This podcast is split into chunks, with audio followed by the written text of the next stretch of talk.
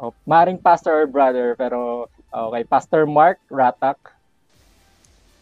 Hello po sa inyong lahat. Magandang gabi po sa mga nasa Pilipinas.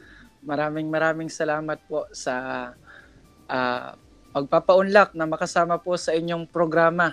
Ito pong uh, uh, di ko alam, live pala din tayo. Salamat kay Brother Brandon, Brother Michael, Sister Hannah, at sa lahat po, maging kay Brother Shan mula pa sa uh, Ibayong Dagat. Maraming salamat po sa mga tagapakinig at mga tagapanood. Ako po si Brother Mark Ratak, missionary po dito po sa Cavite. At uh, pumabati po sa inyo ng magandang gabi. Yun. Evening po kayo mga. Kuya Mark, bago tayo magsimula, Kuya Mark, kamustahin oh. muna kita. Oh, sige, ano yan? Naalala ko, uh, nung Bible student pa ako sa inyo, ikaw yung hmm. teacher ko sa soteriology sa Wala. Christology, tsaka sa uh-huh. Four Gospels, Kuya Mark. Mm-hmm. So, Kuya Mark, anong naalala nyo sa akin nung estudyante nyo pa ako? Yun lang. Hindi ka mo makarinig. Laging absent. Hindi, si oh. Brother Michael, nung mga panahon na yon kahit na, masabi kong mas bata ka nun, Brad, kasi ilang taon ang nakalipas. Uh, still, uh, masabi ko, ganun ka pa rin naman ngayon yung matanong, ma mausisa, which is a good uh, attitude dahil uh, meron kang testing mindset. Gusto mo lagi na sigurado. Yun. Yeah. Kuya Mark, nag-blush naman ako dun, Kuya Mark. so, without Tama further ba ako? Ganun ka ba, Brother Michael? Opo, ganun pa rin ako hanggang ngayon. Nagtatanong rin ako lagi. Amen. Amen. Okay. So, um, muli maraming salamat kay Mark sa pagpapaunlak sa amin. At Amen. yung Amen. complimentary kape at tinapay ay sa susunod na natin gaga sa susunod na nating kakainin. Okay lang, Brad. Okay lang. To-follow na lang daw. Hindi naman daw po ni Brad Michael. Kung nandito kayo eh. Oh. oh. Okay, so Kuya Mark, uh, bago ang lahat, uh, proceed po tayo sa ating mga sa aming pong mga nais itanong sa inyo at uh, okay. gusto po course makarinig ng uh, knowledge and wisdom and of course from your experience uh, na may mm-hmm. biblical basis at uh, sa magkaroon po kami ng uh, mindset din po na, na maaaring katulad ng sa inyo pagdating po sa mga ganitong topic bilang uh, kabataan po ng Panginoon. Mm-hmm. So, na po, Mark, uh, sa tingin nyo ba na bilang young people, dapat ba nating o importante na ba na pag-aralan bilang young people itong ganitong topic uh, when it comes to government, when it comes to politics? Mm-hmm. Okay. Magandang tanong yan, Brother Brandon, lalo tigit uh, sa age uh, bracket natin dahil ang kabataan ang sa pag-aaral ang pinakamalaking porsyento ng botante. So, when we say na kung mahalaga ba sa mga young people, especially for us Christians, believers, na pag-usapan ang politika, uh, uh, ang uh, gobyerno, uh, mahalaga din ito sa atin sapagkat uh, ang young people, sinasabi ni, sabi ni Rizal, ang pag-asa ng uh, bayan, pero syempre, mas uh, ibang standard nating mga Christians, we are for the truth. Kaya, uh, nagsisik uh, tayo na mas maging makatotohanan. Kaya, ang kabataang Kristiyano talaga ang uh, pag-asa. Pero kung mahalaga ba ito para sa ating mga mananampalataya, sa tingin ko mag- mahalagang bigyan din natin ito ng pansin kasi uh, biruin mo, tayo ang posib tayo ang pwedeng pumili ng mga susunod na uupo sa ating lipunan. At sabi ng Bible, we are we ought to pray for the peace of our land. We ought to kailangan nating ipag-pray na maging maayos ang uh, ating bayan. Siyempre, uh, kasama doon ang pananalangin para sa ating gobyerno.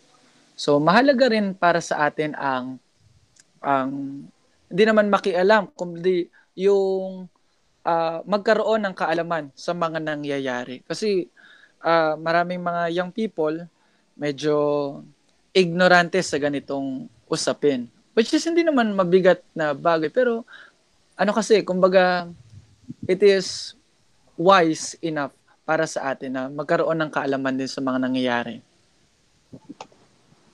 Amen. Maraming salamat kay Mark at nabigyan mo ng linaw ang bagay na yon. Mhm.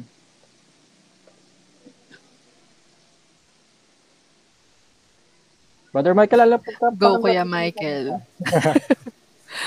Go, Michael. Sige, Michael, bring it on. Nakamute yata si Michael. Ah, Kuya Mark, Yes Kuya po. Mark, i-follow up ko lang po sa tanong na to kanina, Kuya Mark. Di ba nga po. politics, Kuya Mark? Sa politics, di ba may partido, may kay Duterte, may sa Dilawan, Oo, oo, may mga kulay. Oo. Ang Christian ba dapat may partido or mag-neutral lang? Ano po ba dapat doon? Okay, mukhang maganda at mas detalyadong tanong yun ah. Mm, meron ako narinig na kasabihan that we Filipinos or people love politics but that but not the politicians. At ah, isa sa mga ah, kailangan natin bilang mga kabataan ay huwag lamang basta pumili ng certain party. Dahil nga tayo bilang mga Kristiyano, hindi 'yun ang standard natin. Hindi tao ang basihan, hindi partido, kundi dapat magkaroon tayo ng let us say biblical standards sa pagpili. Kung nyari, merong partido na um, kunyari, sinasabi nilang Duterte, merong Dilaw, merong hanggang ngayon, ano pa rin eh, hanggang ngayon, buhay na buhay pa rin ang Marcos versus parang Aquino eh, di ba? So, saan ba ang Kristiyano tatayo doon? So, sa tingin ko, wala dapat tayong ah dapat wala tayong kinikilingan, wala tayong pinoprotektahan, walang kasinungalingan. Ah, hindi, biro lang.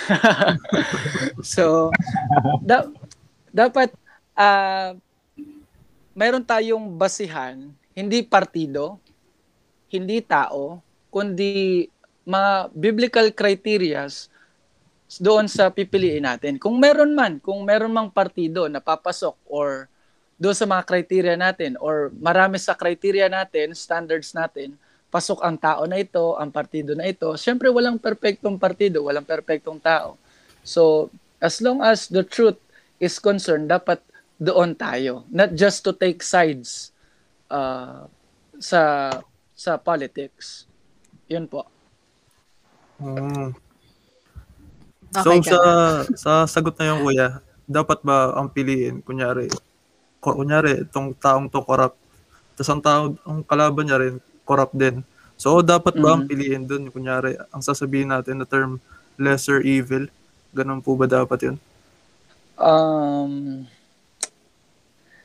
let us say, for example, based on my experience, uh, nagkaroon ng halalan noong 2016. Yung bago manalo si Duterte. Di po ba? 2016. Opo, opo. Ah, tinanong nila ako kung sinong binoto ko ata. Hindi ko sasabihin kung sino, pero hindi ko binoto si Duterte dahil noon, ang imahe niya parang anti-church, anti-religion siya, which is nakita naman natin ng nananalo siya, hindi naman pala. Kumbaga, binabanatan niya lang yung mga katoliko, yung mga church leaders na tiwali din sa kanilang mga tungkulin. Pero dito sa amin sa local government, merong merong pagpipilian na kandidato. Yung incumbent, yung nananatil, yung ah, still the remaining ano kumbaga yung kanyang posisyon nasa kanya pa rin or yung kalaban niya. So, ang nangyari hindi ako bumilog Brother Michael doon sa sa box na yon kumbaga sa local government sa pagka-mayor hindi ako bumilog. So hindi ko pinili yung tinutukoy mong lesser evil. Dahil naniniwala ako doon sa binitawan ni Charles Spurgeon na kasabihan, if you were to choose either of the two evil, if you were to choose either of the two evils, sabi niya, choose none. Hmm. Thank you, kuya. Amen. Amen. Thank you, kuya. pwede namang, pwede namang wag bumoto, di ba? So, wag na lang Uh, bumoto. pwede mo naman, oh yes. Nandun tayo, ano na yun, kumbaga, kung wala ka talagang mapili eh. Mm. Tapos, uh, to be honest, 12 senators ang dapat iboto. Ang dami, mahigit 20 or 30, if I'm not mistaken, ang senador na pagpipilian last 2016. Wala pa yata sa 10 ang binilugan ko. Hmm.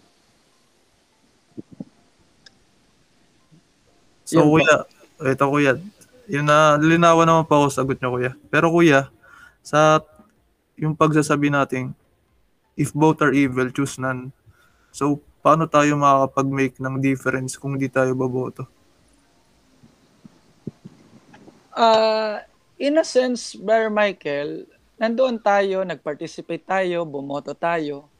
Yun nga lang, hindi, kung ang pagpipilian lang ay, uh, yun nga, hindi maganda, huwag tayong magkaroon ng participation na lang doon sa sa area na hindi maganda. Doon lang tayo sa kasi pwede naman tayo maging selective eh, sa pag ah, sa pagboto eh. Hmm, okay po kuya Mark, naiintindihan ko. Mm, Okay, Mark. katulad sa Yes po, yes. Brandon. About dun sa sabi ni Michael na how can we make a difference? Uh, tingin niyo po ba na can we really make a difference when it comes to voting? Kasi uh, as far as para po sa akin, na kahit naman maging majority ng iboto natin ay si ganito, if Mm-mm. kung hindi yun yung kalooban ng Panginoon, di pa rin natin, Yes. syempre, di natin makikip track lahat ng boto. Parang mangyayari pa rin kahit ah, sa polls, sa Mm-mm. statistics, sa mga ganong ah, data, ay pakita na ganito yung na si ganitong politician ang mas maraming pinaboran ang tao, pero ang lalabas pa rin mananalo ay ibang tao. So parang Aha. that's in a sense may bilang ba talaga yung magiging boto natin or in the grander scheme of thing it's still uh, Panginoon pa rin talaga ang pipili at kahit sinong kahit di tayo bumoto walang walang walang ah, walang effect doon sa bagay na yan. Um, napakaganda ng tanong na yun, Brandon, kasi uh, the answer to that question, my answer to that question will be, should be the character, should be the goal and motive of every young believers. Na, kasi ang marami sa atin tinitignan, can we really make a difference sa pag-stand natin sa katotohanan? Uh, making a difference, to be clear, ay hindi kailangan palaging manalo. Laging ang basihan natin ng paggawa ng pagiging kakaiba ay kung ano ang tama. Yun ang pinaka pangunahing dahilan kung bakit tayo nakakagawa ng kakaiba. Tayo mga mananampalataya. Dahil we choose to be right, not to be popular.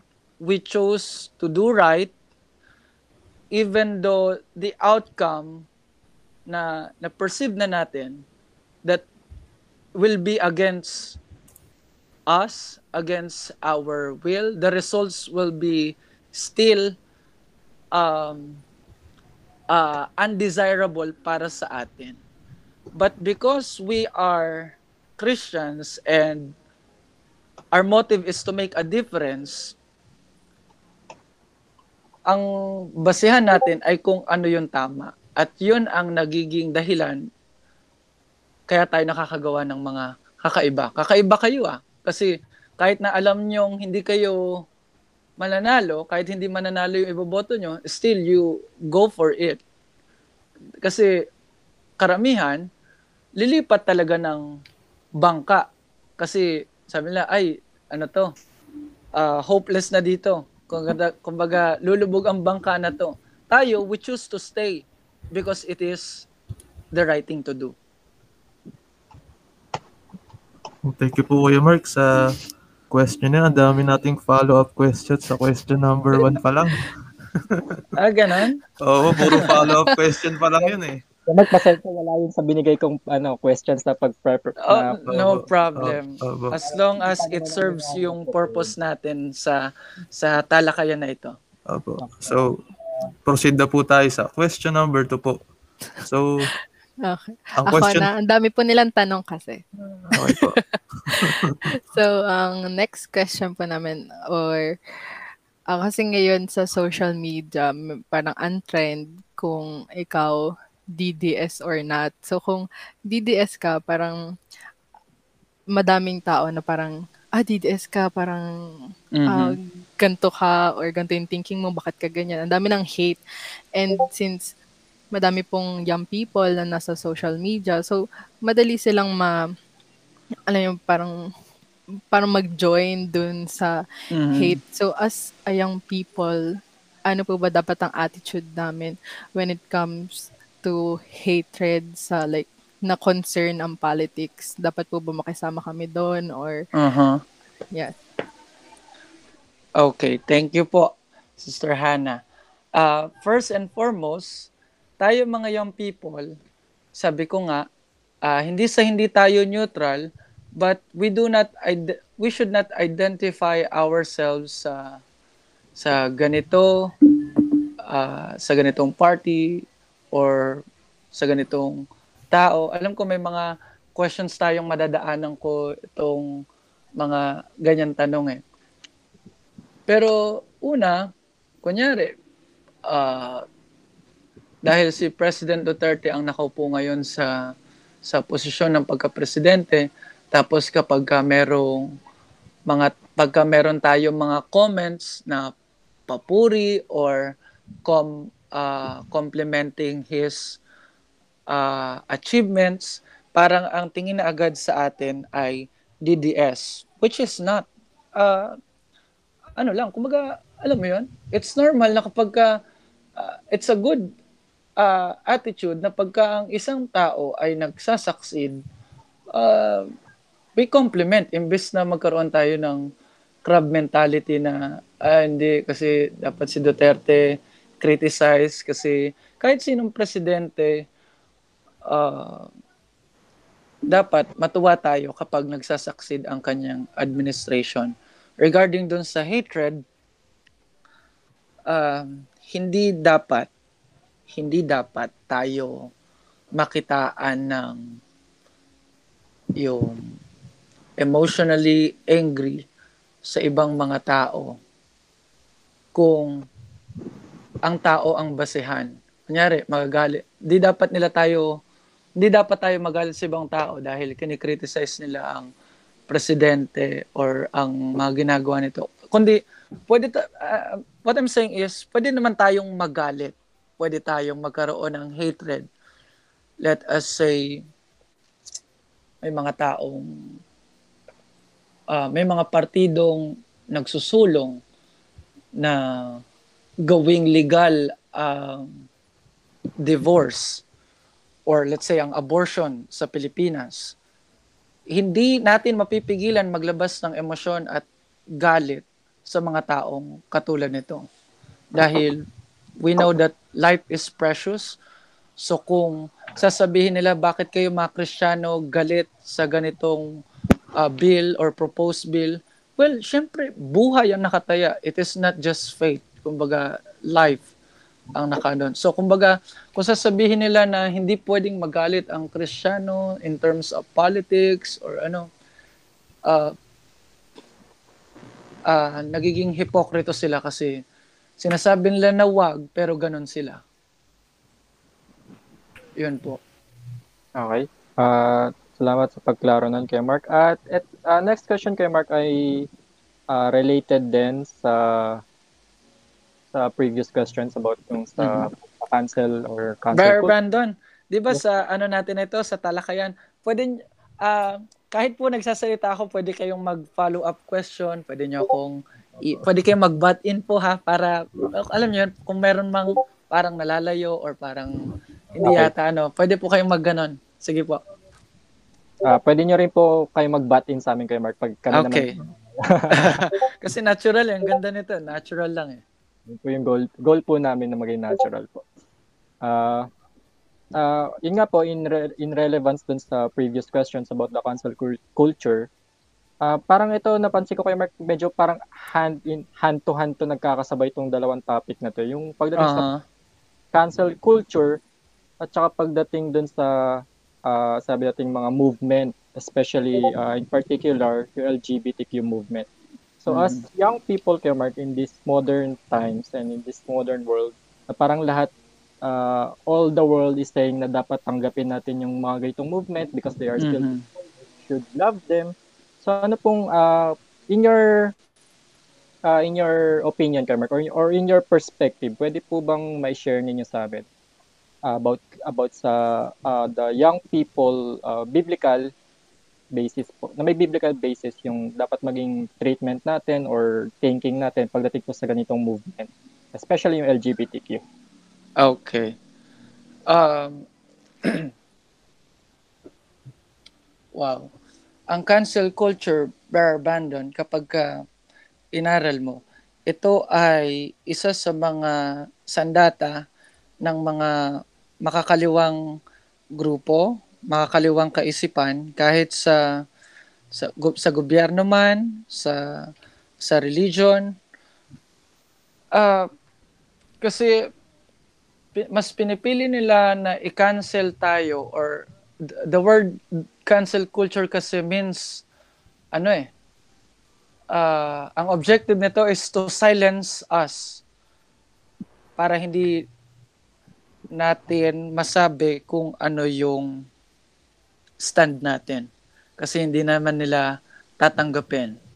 Yung mga pro cancel culture are not logical sa kanilang reasoning. And they are not anymore uh, open for debates for dialogue. Kaya nila kinakancel na lang. Kumbaga sinasilence ka na lang dahil alam mo yon kaya nga meron sa social media na censoring censorship kumbaga which is which should be uh, which is against sa ating freedom of speech, freedom of expression dahil lahat tayo dapat meron nun. Pero regarding sa LGBT, we know even the LGBT community, alam nila, most of them knew na ang kanilang lifestyle is anti-Bible, anti-God. We know sa sa Genesis pa lang, 'di ba, ang Panginoon meron siyang isang lugar na ginunaw and it is well known because of uh, sodomy. Yung uh, pag, uh, pagiging uh, yung mga sodomites dahil uh, ang lugar na yun ay tinawag na Sodom and Gomorrah. So God is against that lifestyle at sabi ng Bible sa Romans chapter 1, it is clearly laid out sa Bible itong lifestyle na ito. Romans chapter 1 speaks of us as being sinners, pero may mga detalye doon that uh, rightly fit the description ng LGBTQ community. Uh, LGBTQIA+, dahil mara- marami ng dagdag. um, sabi ng Bible uh, sa Romans chapter 1, verse 21, because that when they knew God, they glorified him not as God, neither were thankful, but became vain in their imaginations, and their foolish heart was darkened. Professing themselves to be wise, they became fools. Sabi ng verse 24, Wherefore, kaya nga, God also gave them up to uncleanness through the lust of their own hearts to dishonor their own bodies between themselves. Itong verse na ito, kapag ka, uh, pinreach natin or binroadcast natin through any platforms, we might be labeled as being hateful. But uh, the truth is, we're just being truthful. We're just being biblical. Ang problema, dahil wala na wala silang uh, mabato sa atin to refute us of their uh, kumbaga doon sa kanilang stand kinakancel na lang nila tayo and that is that is unfair yung i-silence lang tayo hindi tayo bigyan ng bosses so yun brother Brandon cancel so, culture and LGBTQ. Ito kuya, follow-up question kuya. Yes, Michael. 'Di ba itong pag may sinabing term na phobic, phobic, kunyari. May, may takot ka sa heights, may tawag mm-hmm. doon, di ba? Hindi mm-hmm. ko lang alam. Basta may phobic din yung dulo. Oh, phobia, oh. Phobic. Tapos tayo naman, ang tawag sa atin, tayong mga Christian, may disease daw tayo na ibig sabihin ay homophobic. Mm-hmm. Ganon, di ba kuya? Parang disease tayo sa kanila na na gusto nila gusto nila natin sila parang patayin uh-huh. yung pagkatao nila. Oh, hindi. Hindi. Ganon. Ganon po yung response po eh. Tsaka, na rami na ako na-encounter po ganyan online uh-huh. po yan. Most uh-huh. of them po yan na they accept their reality na mapupunta sila sa hell. Itong LGBT movement. Paano po uh-huh. dapat ang respond natin doon? Ano, Brad? Ano? They accept na na? Mapupunta sila sa hell. Oo. Oo. Mm-mm. Ba, yan, yan na yung ano eh, isa sa mga consequences ng kanilang lifestyle. Sabi ng Bible sa verse number 22 ng Romans chapter 1, sabi nga rito, they profess themselves to be wise, pero alam natin na kamangmangan yung mga yung mga ganon. Most of uh, the people na nasa na member nitong movement or ng ganitong mga grupo ay mga marurunong but they reject hindi lang yung knowledge kundi yung truth let let's uh, consider for example yung sinabi mo yung mga phobic phobic homophobic daw tayo dahil ayaw natin doon sa mga ganong klasing tao. Ayaw natin sa ganong klasing lifestyle. Hindi tayo takot. Yun nga lang, yun ang ginawang label sa atin. Dahil, wala, they change.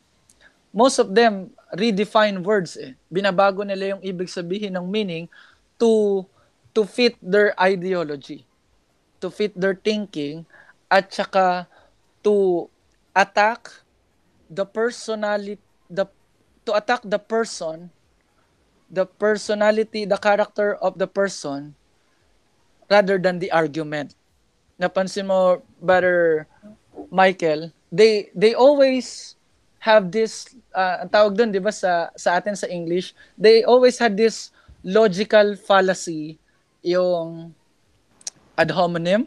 Opo, tama. Ad hominem po. Ad, ad hominem. Ito yung argument, but uh, imbes na atakihin nila tayo through the argument, pag-usapan yung argument, they will shift at uh, they will attack us, our person, they will criticize our motives as being hateful, as being phobic, phobic or something, rather than to um, refute our arguments on that topic. So, yun, brother um, uh, Michael, maging maingat tayo na tanggapin ang bawat binabato nilang mga salita sa atin na ba, kahit na binanggit nila yon hindi agad ibig sabihin na ganong tayo. Ang problema, dahil marami silang followers, marami silang sympathizers, these people ay kumbaga na-adapt kung ano yung ibinabato sa atin as Christians which is uh, which is not good but expected na. Ako naman po may follow-up Hannah. question. Sige. since yun nga po, ma- madami sa mga YP yan nasa social media and nababasa nila yan na parang normalize na nga na, na dapat Mm-mm. tanggapin sila ng ganun. So, may mga ma-encounter parang hindi naman malabo na may mga Christians din na ang sa kanila parang okay na lang. Parang hindi na siya Mhm. something na dapat hindi kasi nga parang sa kanila ay oh, homophobic homophobic nga yung mga ganyan. So dapat anong stand namin na Christian kami and we know the truth. So Mhm. dapat anong Aha. stand namin bilang mga young people na Christian sa ganong matter or yung mga taong nandun sa movement na yun. Dapat po ba um, layuan namin sila or dapat ba Mhm. hate namin sila or saan po ba dapat kami?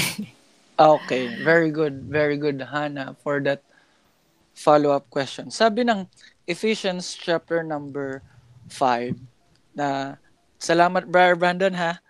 Naging aware ako doon sa ano sa pagiging ano yung ah, nag-iisip na ako ngayon na may Bible verse ang ano natin.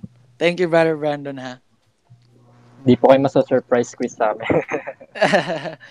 Sabi ng Ephesians 5 uh, verse number 10 to 11, ito dapat yung katulad Brother Michael, 'di ba? Ito sa sabi ng verse number 10, proving what is acceptable unto the Lord. Yan ang sabi ng verse number 10. Kailangan lagi tayong uh, uh, analytic, dapat hindi tayo emotionally driven. Sabi nila yung hate, yung unloving daw tayo, ganun. Pero ang hindi nila nakikita, we're just being uh, analytical. L- lagi lang tayo, we always, we, we should always think. Parang ganon. At sabi rito sa verse number 11, Sister Hannah, and have no fellowship with the unfruitful works of darkness, but rather reprove them. So kung ang tanong mo kung may mga Kristiyanong nagiging okay na lang dito, ah, hindi yon maganda. Hindi yon maganda. Remember, um, sa buhay ni Lot, ah, alam niyo si Lot, kung hindi lang sinabi ng Book of Peter na siya ay ah, righteous man, ma- ma- Hmm. ano tayo eh, kumbaga masasabi nating hindi ligtas si Lot eh. Pero sinabi ng New Testament na righteous siya, kaya we consider him as a saved man. Pero sabi ng Bible, yung araw-araw niyang pakikisalamuha doon sa mga tao ng Sodom and Gomorrah, vex his soul. Kumbaga, nadidisturb nito yung conscience.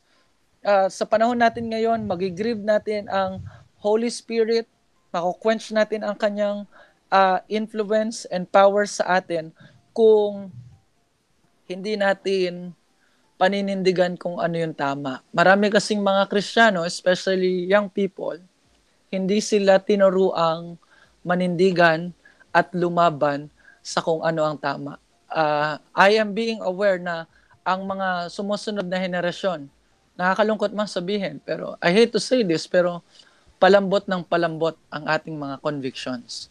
Yes po.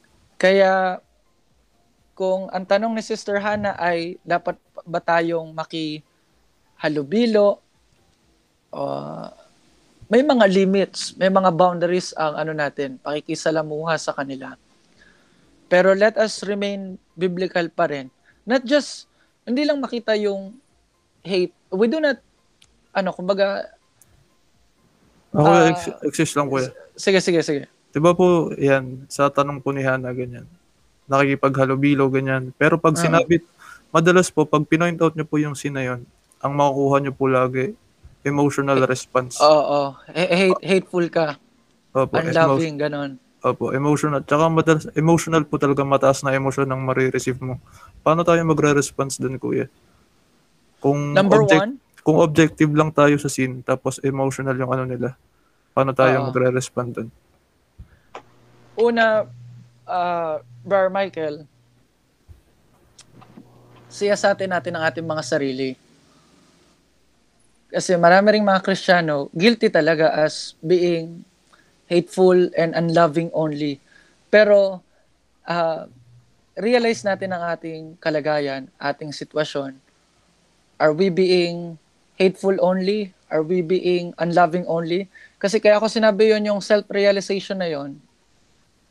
Kasi kapag alam naman natin ang sarili natin that we are not just being hateful or unloving only, wag na tayong makinig sa kung ano, o wag nating, mar- maririnig natin sila, pero wag na nating pansinin lahat ng ibabato na nila sa atin regarding our motives. Kasi number one, hindi nila alam ang puso natin. Uh, hindi nila nakikita ang isip natin. Ang Diyos ang nakakaalam. So, ang sabi lang ng Bible sa 2 Corinthians 13.8, all people, we as believers, we cannot do nothing against the truth, but for the truth. Kung alam natin ang totoo, well, stand by what uh, you have just said. Kumbaga, panindigan mo lang kung ano yung sinabi mo, regardless of comments and criticisms ng mga tao. Stay ka lang doon. Stay ka lang. Hey, Mark, may uh, konting question lang about doon. Sige. Uh, sabi niyo po 'di ba uh, stand uh, stand sa truth and uh, magkaroon ng separation may limit. Uh, paano po yung kapag tayo yung people and other people know na tayo ay Christian? And then should we follow or maging uh, fans tayo let's say ng mga personalities, celebrities, and people na sabi nating LGBTQ. Nawa, Uh, for example, wow. uh, uh, Vice should we Oo. Papakita ba na supporter tayo na we like we like listening. Vice ganda, Vice ganda. Halimbawa po, halimbawa lang. Uh, mukhang mukhang nalaglag ako. Nag-name drop. Mga kahit sinong uh, gay celebrities ganyan or uh, uh, should we paano yun? Uh, should we watch them? Should we listen? Uh, saan po magdo-draw doon yung boundaries? Wow. Pero Brandon, that is one of the questions we should ask sa panahon natin ngayon. And kaya ako sinabing kailangan natin itanong sa panahon natin ngayon because the answer is obvious. Kumbaga, alam ng mga Kristiyano na dapat hindi nila tinatangkilik yon. For, for me, uh, katulad ko, I preach against their programs hindi ako nanonood ng kanilang mga programa. Unang-una, uh, before I b- before I got saved, I am a fan of television. Kumbaga kahit anong TV program, mga reality shows, mga Itbulaga, uh, kasi yan, mga ganyan. Pero na ako naligtas, tinanong ko yung sarili ko, meron ba tayong nakukuhang magandang bagay o spiritual sa mga napapanood natin? Uh, I I hate Vice Ganda not because he is part of the LGBT community. Let me say this publicly. Uh, galit ako sa kanya because of dami niyang pinapaus. Uh, oh, hindi lang 'yun. Kumbaga, masabi kong marami kasing tumatangkilig sa kanya kahit na hindi maganda yung ugali niya. Uh, let, let me uh, say that in a straight line. Hindi maganda ang ugali ni Vice Ganda. Hindi maganda. May mga kaibigan siya. Well, uh, okay yun. Pero in a sense, in general, hindi maganda ang ugali niya. So, kung tayo ba'y dapat tumangkilik sa mga ganong mga tao, God forbid. God forbid. Kasi nagiging ano tayo, partakers of their uh, sins. Kasi sabi ng Bible, we should not have fellowship. Hindi lang ibig sabihin fellowship yung makiki ano sa kanila. Uh, it also talks about communications. 'Di ba sabi ng Bible, Be not deceived. Huwag tayong magpapadaya. Evil communications corrupt good manners. Kung sila yung daily ano mo, daily diet, yung uh, lagi mong napapakinggan, well, huwag ka na magtaka, magiging katulad kanila kahit ikaw ay mananampalataya. Uh, yung mga sinasabi mo, magiging uh, ganern, magiging, kukunin mo yung uh, uh, tono nila, tama, ma, um, uh, gano'n. Kumbaga, uh, naririnig ko lang yan, pero hindi ko alam kung paano gagamitin. Uh, ang pinaka alam pinaka latest kong alam ay sana all uh, pero hindi ko binabanggit yung mga yan. Ngayon lang for illustration's sake. Tama. Tama. tama. Ah, pati pa ano eh, siya rin nag-post ng sarcasm Kuya Mark, eh, yung sobrang sarcasm. Oo, mga... pero to the point na ano na, uh, most of uh, marami yung below the belt na. Tama po. Okay, so marami na pong mag-unsubscribe mamaya dyan sa mga pina-follow na uh, celebrities and YouTube stars. So, bago pa po... Uh, sana mag- po, sana. Sobrang controversial. uh, uh, dako po tayo sa next question. So, uh, Sige po. Okay. Next question. Ang next question po natin ay, what should be the attitude of young people when it comes to seeing government hatred in social media. Brother Michael, hindi yan. Tapos na tayo dyan. Tapos, parang nadaanan na. na okay, next, next. Parang paulit-ulit. Uh, ang next po kuya Mark ay... Sige, go. Uh, ang democracy po ba ay biblical? Dahil uh, kung titignan po natin, parang, kung in a sense, parang ito yung pinakamaganda sa tao na democracy mm-hmm. na process or decision ay nasa sambayanan at wala dun sa isang tao or sa isang group lang ng tao. So, uh, kaya Mark, kung mari, uh, yung wag muna natin i ano dun sa sa church democracy, alam po naman natin 'di ba medyo may uh, certain issues diyan, may certain uh-huh. debate. Uh, so, yes. Uh, uh, gusto ko lang po munang i-emphasize uh, sa inyo or yung pasagot po sa inyo yung is democracy as uh, for a nation, for a government is it biblical? Okay. Okay. Um, Brother Brandon, ang as far kung itong pag-uusapan natin ay yung democratic uh, type or democratic rule of government, kung ito ba ay biblical, we see instances sa Bible na merong democratic uh, type na, or democratic uh, record na ang boses ng mga tao ang nasunod. Pero ang magandang itanong ay kasi kung kung biblical ba ang democracy, the answer is yes. Pero ang tanong ay is it good? Yeah, yan po ang better question pala. Oo. Hindi, yes, uh, magand- tama yung tanong mo, brother Brandon. Uh, legit, uh, valid yon Valid yon Is it biblical? Yes. Uh, naalala natin na si Samuel ay matanda na.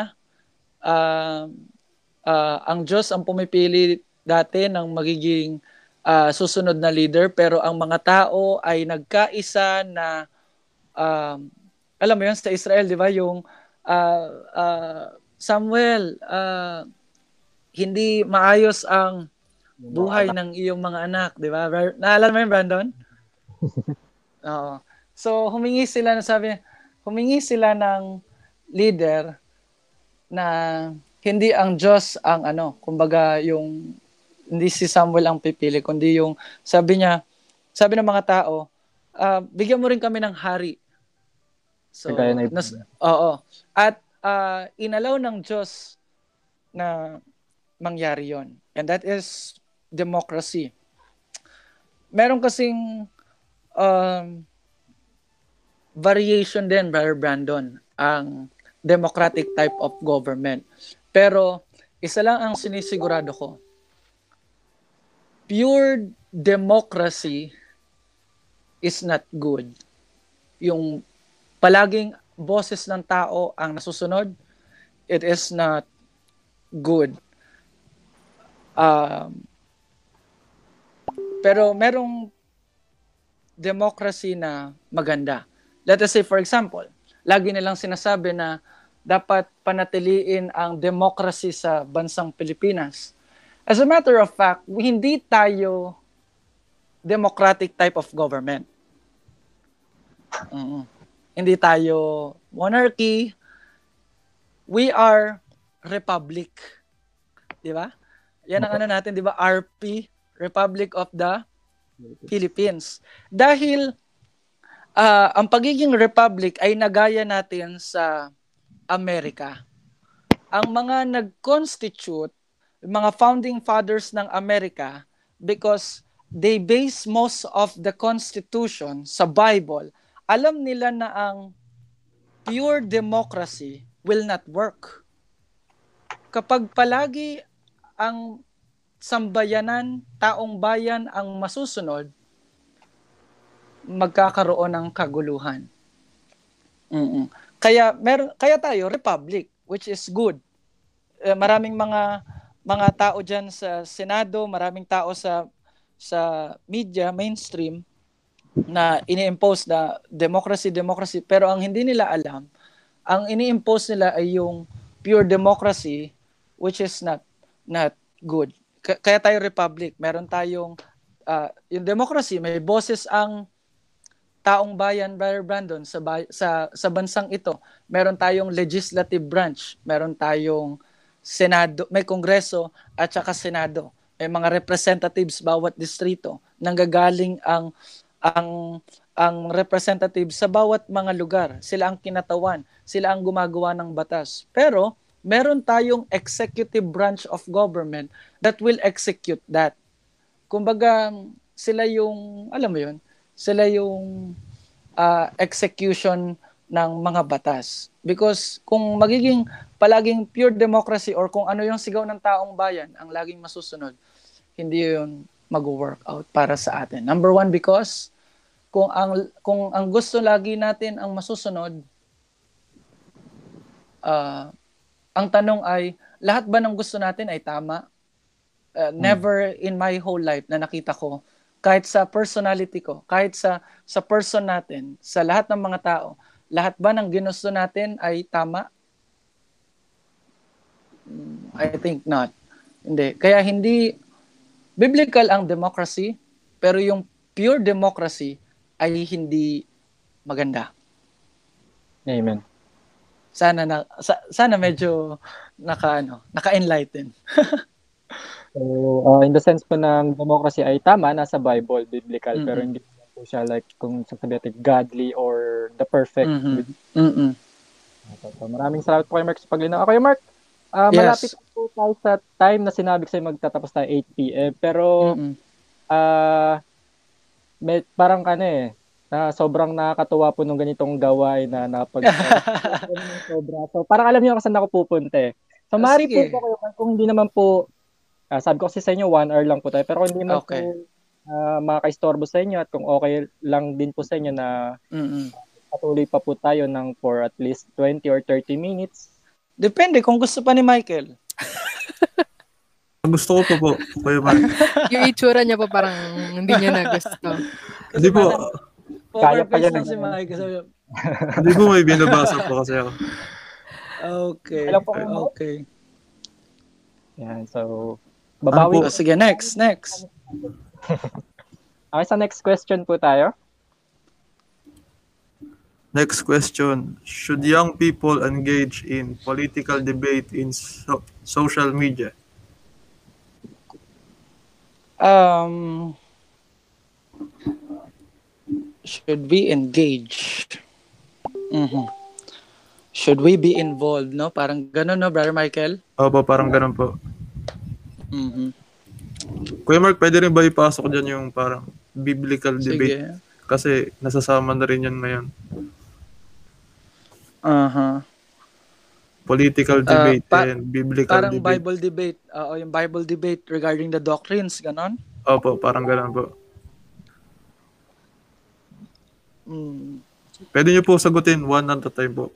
First, political debate and then biblical debate medyo ano kasi yan, eh, mainit na issue kasi ang daming mga young people na ano diyan eh, kumbaga hati diyan eh, 'di ba? Hati diyan sa sa usapin na 'yan. Maraming anti, maraming pro, con. Kung ako kung ako ang tatanungin sa akin mins, minsan to be honest uh, minsan nag engage lang ako ng paunti-unti. Pero may mga ilang bagay ako ang sinisigurado. Number one, hindi ako ang nag-uumpisa ng debate. Alam mo yon uh, most of the time, kasi bihira lang ako sa social media eh. Uh, pero ang advice ko sa young people, dapat bihira lang silang sumali sa mga ganyan. At kung makasali man, uh, huwag masyadong makihalubilo.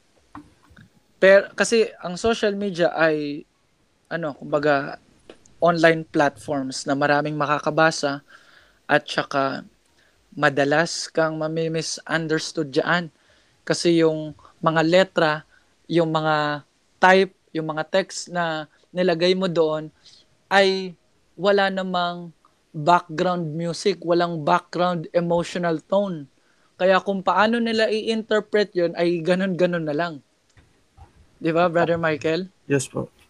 So, para maging maingat lang, ang ginagawa ko ay meron ako, 'di ba may mga comment section, kunyari may post, let's say GMA News, TV5, uh, uh, lahat yung mga media, Daily Wire, PragerU, um, ang ginagawa ko, tinitingnan ko yung mga comments pag may nagusto ng comment, alam mo yun, nilalike ko siya. Tapos, magko-comment ako, that's right, parang gano'n.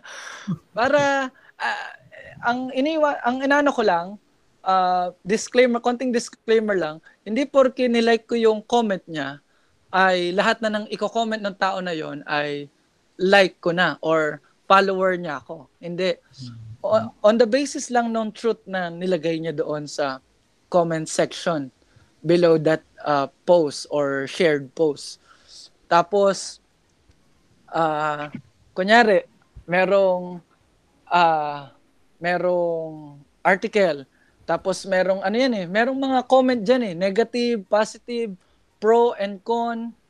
Tapos pag may nag-aaway na, to be honest, I take sides. Pero, hindi ako nagsasalita kumbaga, yun nga, pipiliin ko yung comment na kung saan ako side doon, ilalike ko yon and then, that's right, uh, tama po yun, uh, ganto, ganto. Parang ganun. Kasi ano lang yun, parang pandagdag lang, pandagdag lang. Hindi talaga ako yung ano doon. Kasi nga, yun nga eh, uh, first and foremost, kapag nag uh, salita ka through text, walang emotion doon, walang uh, voice tone, kaya hindi nila alam kung anong ibig sabihin mo doon. Kaya mas maganda na lang na doon ka sa mga uh, malinaw na yung pagkakasabi nila, yung pagkakalahad ng katotohanan, and then hit like or yun. Parang ganun. Kuya Mark, parang ano yung Kuya Mark ha? Ah? Parang ang dating sa ng sagot mo Kuya Mark. Parang nakikiyaw-yaw ka lang. Kunyari, may na, parang... Hindi si Mark yung magpapasimuno. Parang sasakay lang siya sa ano. Oh. Sa nasimuno na. Medyo oh, kasi nga, una, oh, yes. Uh, una, Brother Michael, kasi nga, hindi ako madalas sa social media. So, to take time doon sa ganong mga debate, para sa akin is a waste of time. Para oh. sa akin. Pero katulad nga ng sinabi ko kanina, pero kung in person, magkakaroon ng uh, conversation, ng argumentative uh, discussion or ng interrogation, magkakaroon kayo ng Q&A, just like this. Kunyari, imbitahan ako ng LGBT community, magsalita, bakit uh, ganito ang mga Christian, Christian ganito. I will be uh, one of the, ano, kumbaga, um, most happy voice ng Christian uh, mga believers to represent yung ano natin. Mag-engage talaga ako. Mag mag-involve talaga ako, Brother Michael. Kasi Tama. doon, magiging clear. Doon, mas magiging precise ang ang dating sa mga tao. Mm. Okay. Wait lang. Come So, yun nga pa lang. like, ang usapan natin ay nasa Q&A, engagement, and social media. Dahil live po tayo ngayon, baka medyo wow. nakakalimutan natin lahat and may viewers tayo. So, um, sa lahat po ng aming viewers, uh, kung meron mo man po kayong questions about sa mga pinag-uusapan namin or parang curious mm-hmm. kayong gusto nyo makisali sa usapan namin and may gusto kayong uh, itanong kay Preacher Mark, pwede po kayo mag-comment and sasabihin namin Oo, yan nga. and itatanong namin din kay Preacher Oo, Mark. So, wag po kayo manghiya mag-comment. Babasahin namin sasagutin ni Preacher Mark. Amen, so, amen. O kaya, uh, hingin nyo kay Brother Brandon yung link. Yun. De, joke lang. Yes. okay, Mark. Doon naman tayo sa side, Kuya Mark, ng ano, ng biblical debate.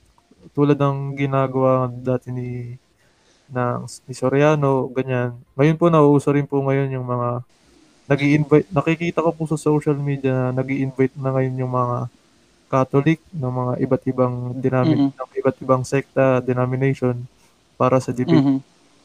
Tayo ba mm-hmm. Kuya Mark, as a Christian po or pwede na natin i-highlight din yung religion natin na Baptist. Should we engage mm-hmm. po doon? Una kasi, napansin ko na be ano, konti lang mga napanood ko to be ano to be honest, Bear Michael, konti lang konting lang ang napanood kong mga debate. Kaso most ng napanood kong mga debates, anong buhay pa si Soriano, di ba? Uh, kalaban niya Adventist, Baptist, uh, Iglesia ni Cristo, meron ding Iglesia, Iglesia ni Cristo, Ministro versus uh, Seventh-day Adventist versus some other uh, groups. Ang ang nakikita ko lang, nagiging profitable ito sa mga sa mga nag-host.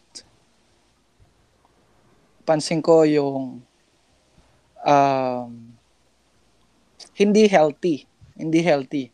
Pumapabor palagi sa mga host religion.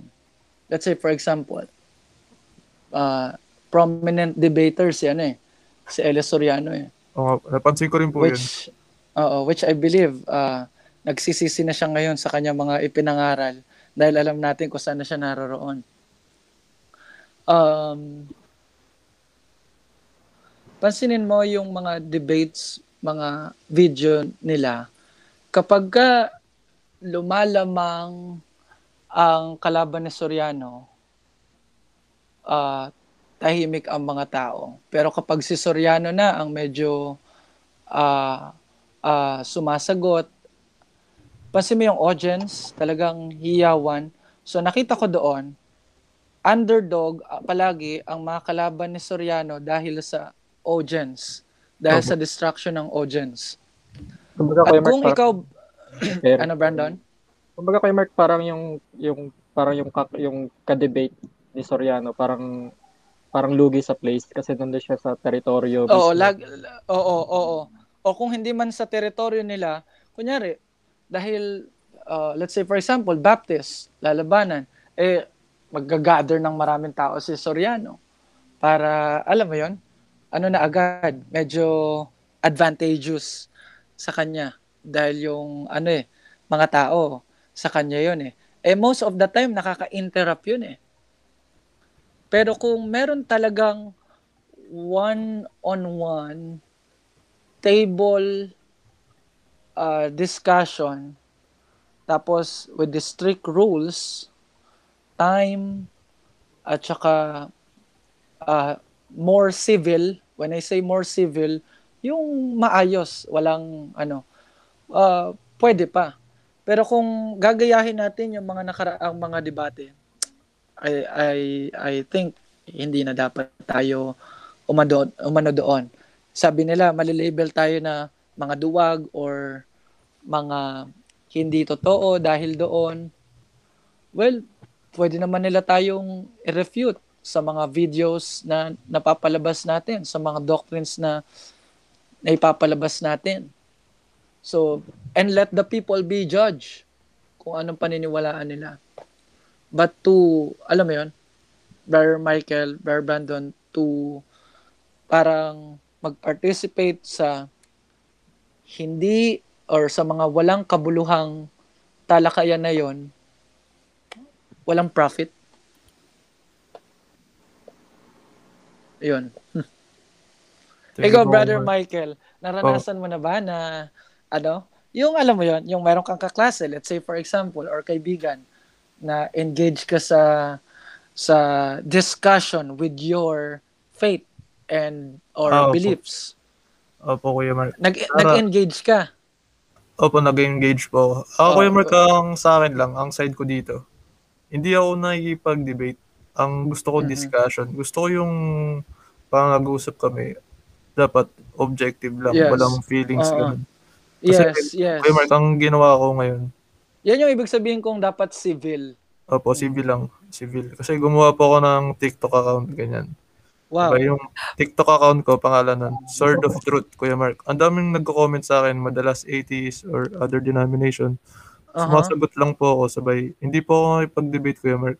Hanggat, dati maraming sumagot sa akin mga LGBT.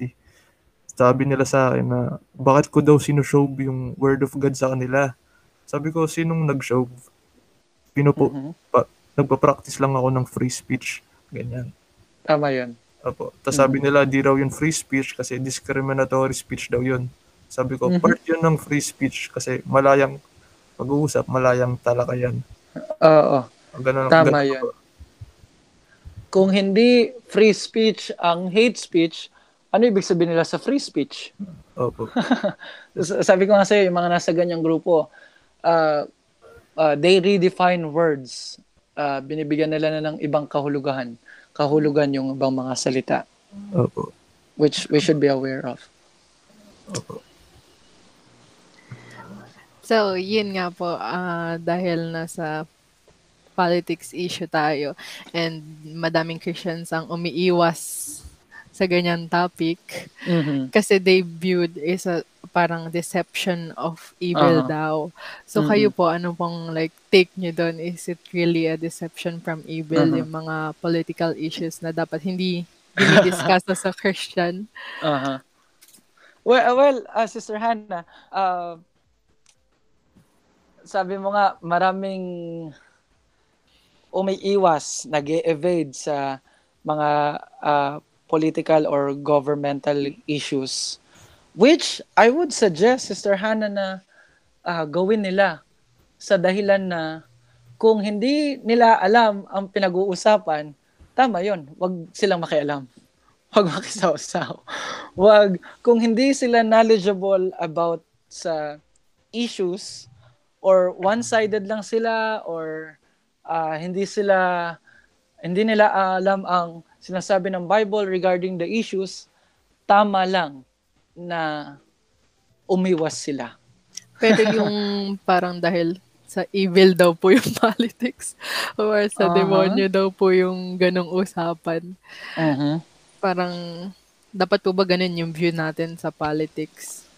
Um, hindi naman. We know that uh, uh, politics ay tama, hindi natin maaalis yung uh,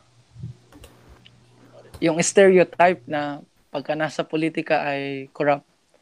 So, hindi natin maiwasan yon Hindi natin maalis iyon. But to say na uh,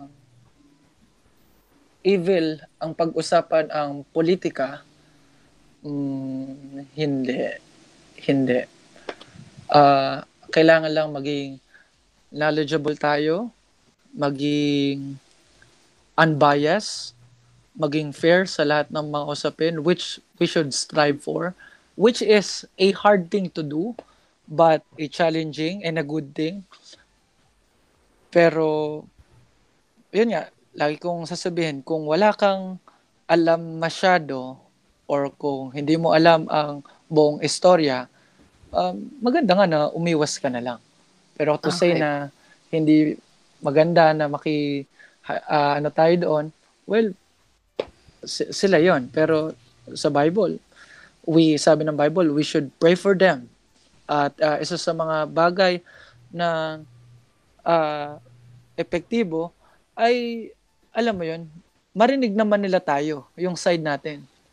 Kasi sa bansa naman natin, hindi lang ano al- alam mo yon kumbaga mag tatakip ma- tatakpan na lang ba natin yung bibig natin habang ang kasamaan ay lumalaganap so maganda rin na marinig nila tayo Okay po. Pa- Ano po? May, Yes, mayroon Michael. pang follow-up? yeah Hindi, tinatanong ko po kung may follow-up pa. yeah Ah, I believe si Brother merong, merong questions po eh, pero ah, sige sige sino si brother Brother Sean po. So medyo malilate Sean. lang ng Kuya Mark kasi nagka-travel pa from America. Kaya, yan, inaantay wow Mga bukas pa daw po yan.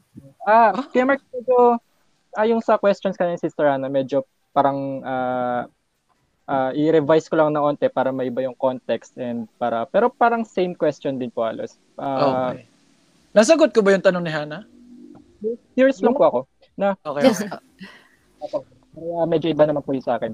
Ito bang mga political issues na to Kuya Mark? Ah, example ng uh, sabi natin sa bansa natin, DDS and Dilawan, sa ibang bansa na liberal and republican, to mga pro-life, ah, anti-life, mga ganyang mga ah, political issues po. Ah, masabi niyo ba na that's a tool para lalo pang makapag-deceive ang kaaway, para mas lalo pang dumami ang ang mga naniniwala sa kasamaan?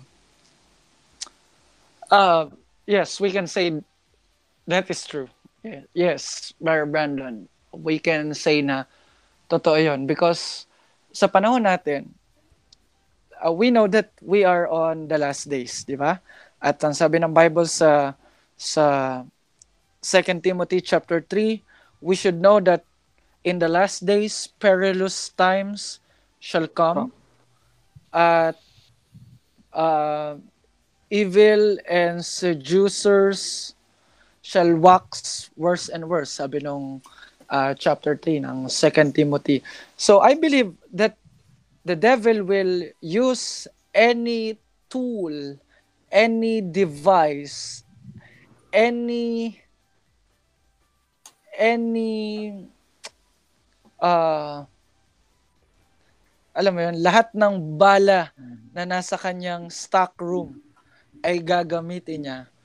Lalo tigit sa panahon natin ngayon. Dahil may nabanggit ang Book of Revelation, if I'm not mistaken, sa chapter number 12.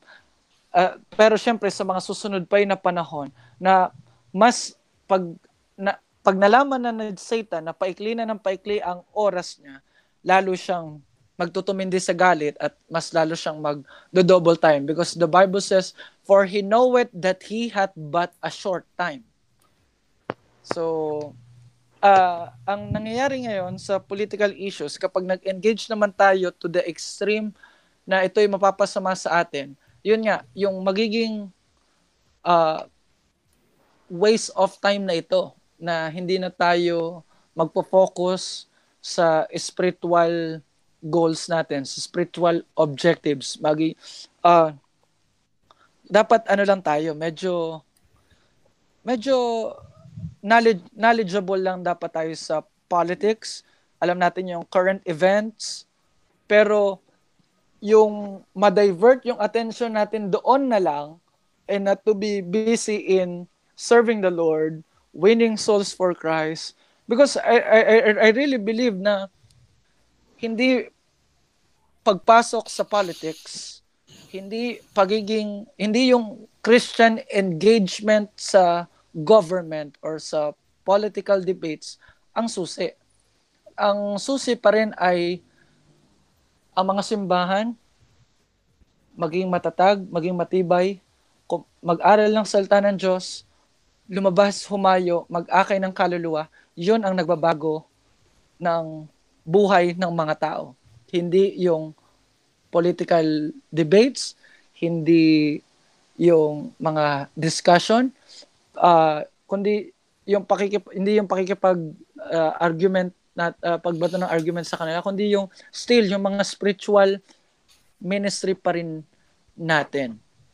Yun ang dapat ano natin focus because uh, I I know uh, that you also believe na hindi naman gobyerno ang pag-asa ng isang mananampalataya eh. Hindi naman tayo umaasa lang sa gobyerno or kanino mang maayos na politiko eh. With, it is better to trust in the Lord than to put confidence in man. The next verse says, It is better to trust in the Lord than to put confidence in princes.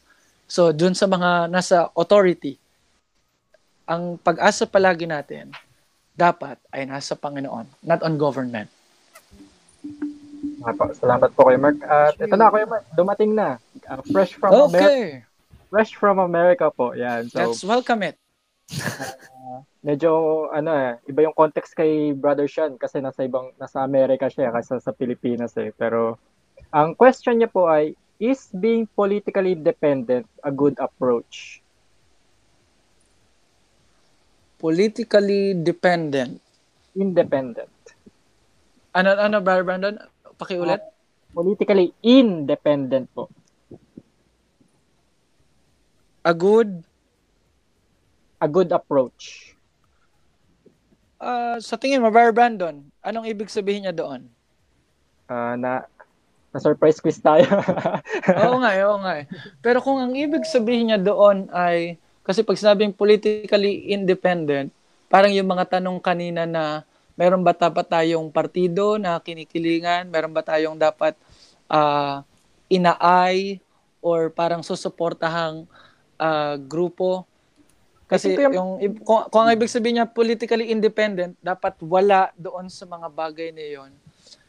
And parang eh, parang Kuya Mark siguro ang ibig niya sabihin parang walang certain parties like not left. Oo nga, oo, 'yon. Republican not Mm-mm. liberal, parang ganun po. Oo nga eh. Parang 'yun ang ibig sabihin niya. So uh, sa tingin ko, ang ano, yun talaga, uh, kahit ah. may political party ka or wala, basta stay on the Bible. Kung merong party na for the Bible, uh, why not join that party? Kung ang party ay hindi for the Bible, don't join that party. But to be politically independent, parang a la carte uh, politically independent, uh, a good approach? Well, in some ways, it is good. Kasi nga, yun nga, nagiging unbiased ka at uh, wala kang kikilingan eh. Yun, Bear Brandon. Uh, uh, follow up lang po Kuya Mark about that. Yes. Uh, sa tingin niyo ba Kuya Mark na ang isang taong kumbaga pwede ba nating like hindi naman kagad judgment. Kumbaga parang in a quick glance lang makita kagad natin na pwede ba nating matukoy na ay itong tao to Christian to kasi ito yung political stand niya. Sabi natin, mm-hmm. ay ito Christian kasi uh, for example, and I don't want to be controversial pero mm-hmm. uh, ito, sige. Hindi to Kristiyano kasi uh, pabor siya sa mga uh, uh, views ng liberal, kumbawa ganun. Oh, parang anti-Bible yung ano niya. Kumbaga parang yung political uh, political stand ng tao ay parang kaagad-agad magre-reflect sa kanyang spirituality, Christian beliefs, sa kanyang morality. Oo, Brother Brandon. Yes, definitely yes. Kasi katulad sa atin, kahit hindi ka politiko, kahit magsalita ka lang, uh, dapat malaman yung ano mo, kung ano yung nasa sa loobin mo. Kasi, we know, sabi ng Panginoong Kristo, kung ano ang lumalabas sa bibig, yun ang laman ng nasa loob. So, kung ang isang politiko ay sumusuporta sa mga bagay na naayon sa salita ng Diyos, hindi naman agad-agad natin siyang uh, nilelabel as Christian. Maybe he's just being conservative or traditional. Pero hindi on- automatically na Christian. Mm. Di- Meron ba, ba meron pa sasabihin, brother? Wala Mike? pa, wala. Wala pala. Mali lang nasa isip ko. Ah, kayo, Mali yung isip. ah, malapit na ulit tayo mag-time, yung extended time Okay. na. So, last question po. Okay, Mark, Okay, last. Okay, thank you. ah, alam ko po na, alam ko na sa, ah, sa inyo pong ah, nakikita sa panahon ng mga kabataan ngayon na malaki talagang impact ng media and ng social media sa kanilang Yes. kaisipan at the at a very young age ang mga bata exposed na sa social media so uh, Yes. kumbaga nagkaroon ng effect sa kanilang pag-iisip ganyan so Kamark uh, what's your may may papayo ba kayo how to like alleviate that concern how to solve that concern o may, may Aha. papayo sa mga young people na uh, please bilang young people uh, avoid this and do this and ganyan. Mm-mm. Mm-mm. Mm-mm. in conclusion po ng ating pong topic ngayon, so what's what's going to be your uh, advice, spiritual advice Wow. sa amin pong mga young people at sa ating pong Okay. uh, listeners? Bi- pagbibigay ako ng dalawang bagay na ilustrasyon para maging malinaw. Ang social media, ang mainstream media, ang isa sa pinakamalaking bridge ng mundo tungo sa atin. Ang ang problema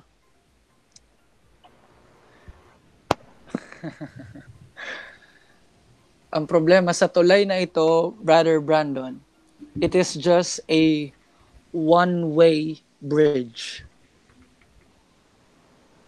Isang daanan lang.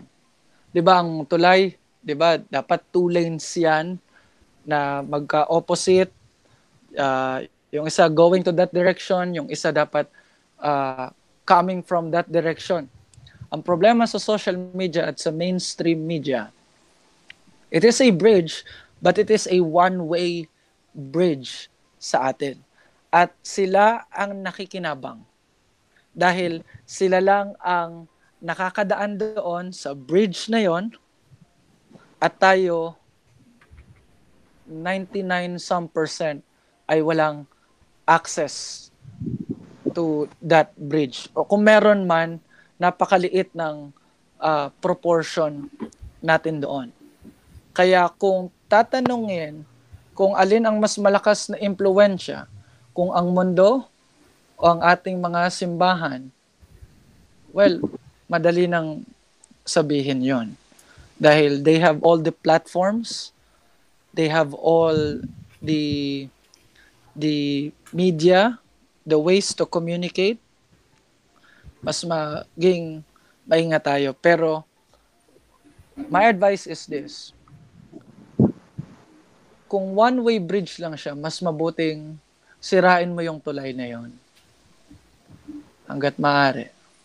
Sirain mo or isarado mo yung tulay na yon. Buksan mo lang siguro at a certain time pero hindi rin eh kasi uh, yon ang social media ang media ay one way bridge. To be honest, Brother Brandon, uh, hindi na ako bago sa social media dahil nakaisang taon na ako noong June 1. June 1, 2021, ang ikaunang taon ko sa Facebook. Ulit. Happy anniversary po. Opo. Pero nung month of June, dinilit ko na yung Facebook app ko sa aking smartphone. Wala akong Facebook app sa smartphone. Hindi ko sinasabing gawin yon, pero it is my way of um, controlling, filtering that bridge. Dahil ang social media din, pangalawang bagay, it is a Pandora's box. Alam natin, di ba, pag sinabing Pandora's Box, it comes from the myth na merong isa na nabuksan yung box na yon tapos doon na lumabas lahat ng uri ng kasamaan. Kaya pag sinabing don't open the don't open any Pandora's box, uh, yun yun. So, hindi ko sinasabing lahat ng lumalabas sa social media ay masama. But I can say na most of them ay hindi maganda. So, the Nasa- more you Nasa pro- Yes, proper Brother. use na lang po yun. Nasa proper use na lang po. Yes. Pero th- the more you separate yourself, the safer you are. Mm. Yun ang aking advice from the bottom of my heart. So, ah medyo ano mga mga younger viewers medyo parang medyo ano eh, pero parang na ano eh. yes. Mahirapan doon kuya, Mo- kuya Mark, mahirapan doon pero Tama yun. Tama ah, yun. Tama yun. yun. So, Kuya Mark, ay, lag, Mhm. Pasensya na po talaga. Lagi po namin nakalimutan ni Brother Michael na i-address kayo bilang brother. Kaya, na, Okay po lang ta- po, okay lang. Kasi, alam nyo, malapit din kayo sa akin eh. Kaya, pagka nababanggit nyo ako, Kuya Mark, hindi ko nga napapansin eh. Kasi, yun nga eh. ano yun, kumbaga, ah, hindi yon offense sa akin. In some ways, I am flattered. Opo. Mm-mm. Thank you po, Kuya Oo. Mark. Lalo nung nag-basketball tayo nung nakaraan. Sabi ko kay Klaus, kay Michael, long time no see. Sabi, yun, yun, una agad, ano ni, ano ni Michael, Kuya Mark, uh, yun, yun ang una kong narinig. Hindi niya sinabing, Brother Mark, Picture Mark. And it is a good thing for me. Mm. So, okay lang po yung kuya, pero yung pastor, medyo parang ilap pa rin po kayo. Saka na yon. Sa kanila. Okay po. So, Even though I'm a missionary pastor dito sa Cavite, yes. Brother Mark, maraming salamat po sa inyo pong pagpapang. Salamat din, Brother Brandon, Sister Thank Hannah, you so uh, Brother much po. Michael. Thank you rin Brother po ng Sean. sobra. Parang meron pa isa dito ah. Sino ba tong Bruce Brands? Ano to? Anong basa dyan? Ah, ano nyo po lang po, namin alam. code name nyo po yan. Brother Mark po yan, Brother Mark. Mm. Ah, Moderator okay. po namin ng live. Ah, amen. Amen.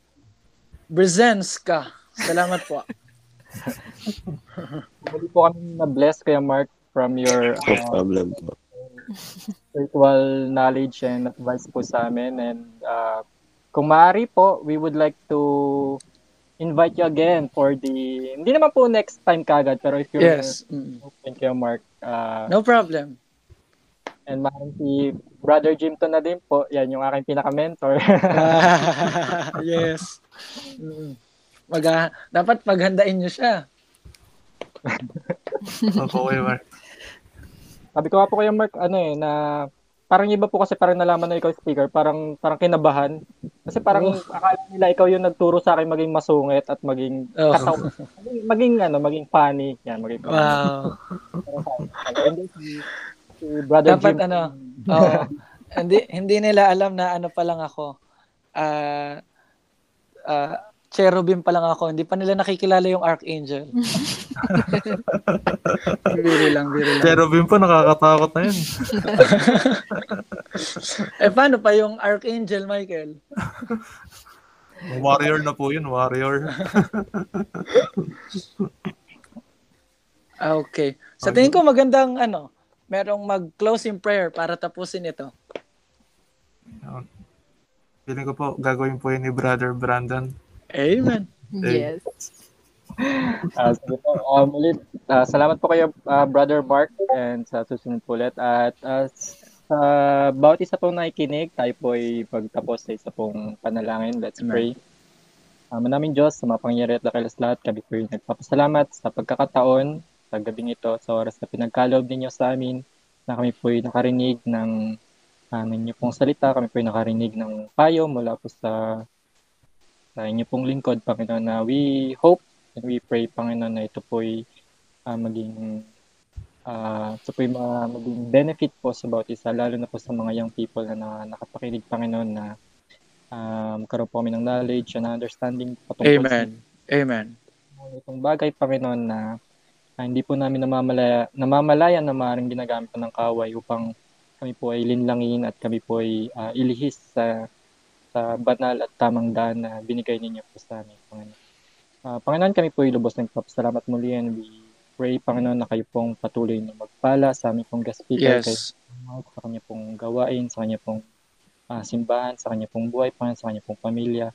At uh, patuloy niyo po siyang gamitin, Panginoon, hindi lang po sa amin, bagkas sa Amen. Amen. sa rin pong tao, Panginoon, patuloy niyo po siyang gamitin na uh, mensahero at uh, pagpapala na rin po sa bawat, uh, sa ibang tao po, Panginoon. At ganun na rin po kami, Panginoon. Maging pagpapala din po kami sa kanya, sa iba pong uh, mga tao, Panginoon. So, maraming salamat po muli, Panginoon, sa gawain nito, Panginoon, sa inyo po ang papurit. Sa salamat, aming dalangin sa pangalan ng Panginoong Jesus. Amen. Amen. Amen. Amen. Okay. Thank you po kayo, Mark. Thank you po ulit, Okay. Mark. Bye, boss.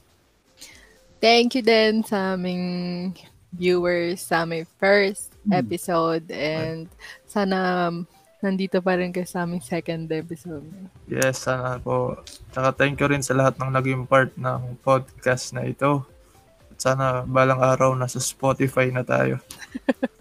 Hindi pa to ang huli. Okay. Yes. Yes. Bye guys. Bye. God bless. Hello. Bye-bye.